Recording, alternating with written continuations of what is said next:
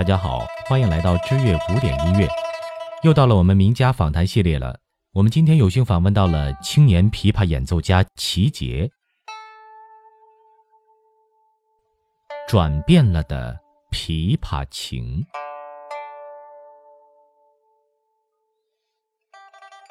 琵琶在您眼中是一件怎样的乐器呢？反正在我遇到齐杰之前。琵琶的色彩总是让我感到无奈与感叹。不论是中学时语文课上背的“浔阳江头夜送客”，还是国人熟悉的“十面埋伏”“汉宫秋月”，再往后是因为一封陌生女人的来信而让大家记住的《琵琶语》，它似乎一直都诉说着自己承载千年的凄美。不过，当我遇见了青年琵琶演奏家齐杰老师，听他一番徐徐道来，彻底改变了我对琵琶的情感。齐杰是山西大同人，他有一段与众不同的学琴经历。六岁开始学琴，开始时他学的不是琵琶，是柳琴。小时候在家乡大同，音乐学习气氛很浓的。开始时选柳琴，仅是觉得乐器形制小巧，造型可爱，便跟随当地的严义荣老师学了三年。之后就想更进一步，来北京求学。我插问他两种乐器的差别是什么，他斟酌再三地回答我：一个大些，一个小些。用一个不太恰当的比喻吧，类似于吉他和尤克里里。从演奏技法上，一个技巧更丰富，相对更难；一个相对简单。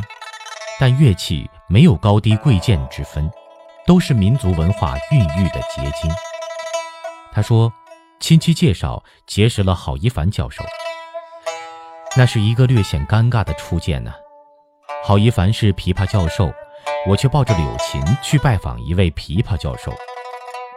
齐杰怀着忐忑的心情。演奏完了准备的曲目，并得到了老师对其音乐才能的认可。你若能吃得这份苦，并热爱音乐，学琵琶吧，我教。这样一句话，让齐杰从此与琵琶结缘，也在郝一凡教授的呵护、包容、谆谆教诲中，打开了一扇扇音乐之门，走过了一段段习琴之旅。最终选择了齐杰热爱的琵琶事业，并为之一直努力下去。一边回忆着学琴路上的点点滴滴，一边感慨着他第一次遇到郝教授时的紧张。他总结地说：“其实特别感谢这样的第一次，学艺路上每一个第一次都铭记于心。第一次见郝一凡教授。”第一次摸琵琶，第一次比赛，第一次期末考试，第一次获奖，第一次落榜。最特别的还是留校任教之后，第一次以老师身份上台演奏。无论结果如何，在他眼里都是财富。现在他经常鼓励学生走出内心的安全区，勇敢迎接人生中各种各样的第一次。我追问着，为何成为老师之后的第一次登台演出尤其特别？他说，身份转变了。做学生从来都是初生牛犊不怕虎的，做了老师，不自觉的就会考虑更多，自然就会有更多的担忧。我点点头，继续问他：从九岁开始，你的生命中有了琵琶，这么多年对他的情感有变化吗？他斩钉截铁地回答我：“当然有。从前，在我眼里，它是一件器物。带着它，他陪着我站在舞台中央，聚光灯下，收获鲜花掌声。现在，由于开始教学，角色的变化让我对他有了更深层面的感触。从最简单的单音到最繁复的乐章，因为自己对演奏认知的变化，所有的技巧我都有了些新的体会。”琵琶，再不仅仅是一个陪伴的角色。我开始读它，品它，它在我眼里是有生命、有性格、有灵性的。了解它越深刻，就会觉得它越丰富、越细腻。谈到琵琶这件乐器的气质与独特美的时候，齐杰这样解读它：从乐器的外形上看，它有曲线，很美。从数不尽的文学描述上，不谋而合，给她一个女儿形象。我不否认大家心中这个既定印象，但她不是娇滴滴的林妹妹，不是香香公主，她应该是梁红玉，是霍青桐。即便不能擂鼓战金山，至少她也是人淡如菊的凌霜华。她有自己的一份坚守。我问道。你所谓的坚守是什么样的定义？他深感而发，在刚刚落幕的中央音乐学院“一带一路”音乐交流舞台上，看到来自印度的西塔尔琴演奏家，自己的演奏技法、自己的节奏型、自己的音色、自己的韵味，一切都是自己的。印度人完全没有迎合的心态，也完全没有想过改变什么。这样一份独一无二的艺术受到世界瞩目是必然的。他说：“琵琶可以海纳百川，包容并蓄，但琵琶必须有个底线，并且得守住这个底线。他也愿意坚守一些传统的原貌，保存历史的印记，不为功利，只为当我们想起要追寻过往的时候，耳畔还能萦绕那份。”原汁原味的声音，琵琶有情，不论是商人重利轻别离，前月浮梁买茶去，还是敦煌飞天；不论是弹汉宫秋月的王昭君，还是写十面埋伏的楚霸王项羽，琵琶都是在诉情。我们就是有情的民族啊！千百年数不清的愁与苦，才有今天诉不完的情，唱不完的歌。但音乐学院的学生自己的短板就在于诉情，他们不缺技术，缺的是如何把技术变故事，有情节，有感动。你站在桥上看风景，看风景的人在楼上看你。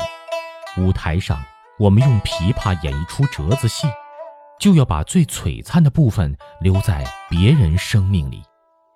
一曲十面埋伏，你纵然不是项羽，但你要因天要亡我，非战之罪的无奈而哀叹。一段汉宫秋月，纵然不是王昭君，但也能为夜寒已绝秋先尽，天尽能交月被圆去等待。他说：“民乐演奏家有时候需要自己成为演员，演什么像什么。观众与你同饮一江水，故事情节彼此都熟悉，但你要诠释出属于自己的角色，那就从不同的角度去切入。你可以惋惜江东子弟多才俊，卷土重来未可知。”我却可以质疑：江东子弟今虽在，肯与君王卷土来？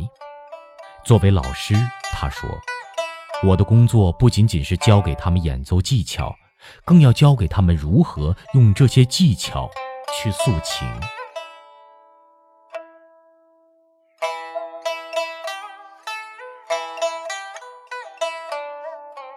林伟，他踌躇满志地对我说。我们这一代民族音乐人的使命，就是讲好自己的故事，然后走出去。四月底五月初，齐杰刚刚完成院方出访乌克兰的任务，如今他已在飞往美国的路上。这次是受邀参与美国波特兰州立大学孔子学院建院十周年庆典活动，他想为这份事业添把力，加捆柴。一个人或许改变不了什么，但无数个一个人总会带来改变。到此篇收笔时，想起正式采访前，我痴痴地赞叹：你好美啊！”他只是淡淡的回我一笑。美不是漂亮，是自然，是本真。此刻才知道是什么意思，就如同他坚守的琵琶传统音色一样，无需刻意去修饰什么，自然本真就是一种美。艺术如此，生活更是。坦然面对一切真实，当知道生活的残酷，却依旧爱着它。齐杰就这样改变了我对琵琶的初衷。承载了千年的琵琶情，它不仅仅惹人怜爱、令人叹息，更重要的是坚守、自然、纯净、本真。此刻，你的琵琶情改变了吗？好了，本期的名家访谈系列就为您分享到这里。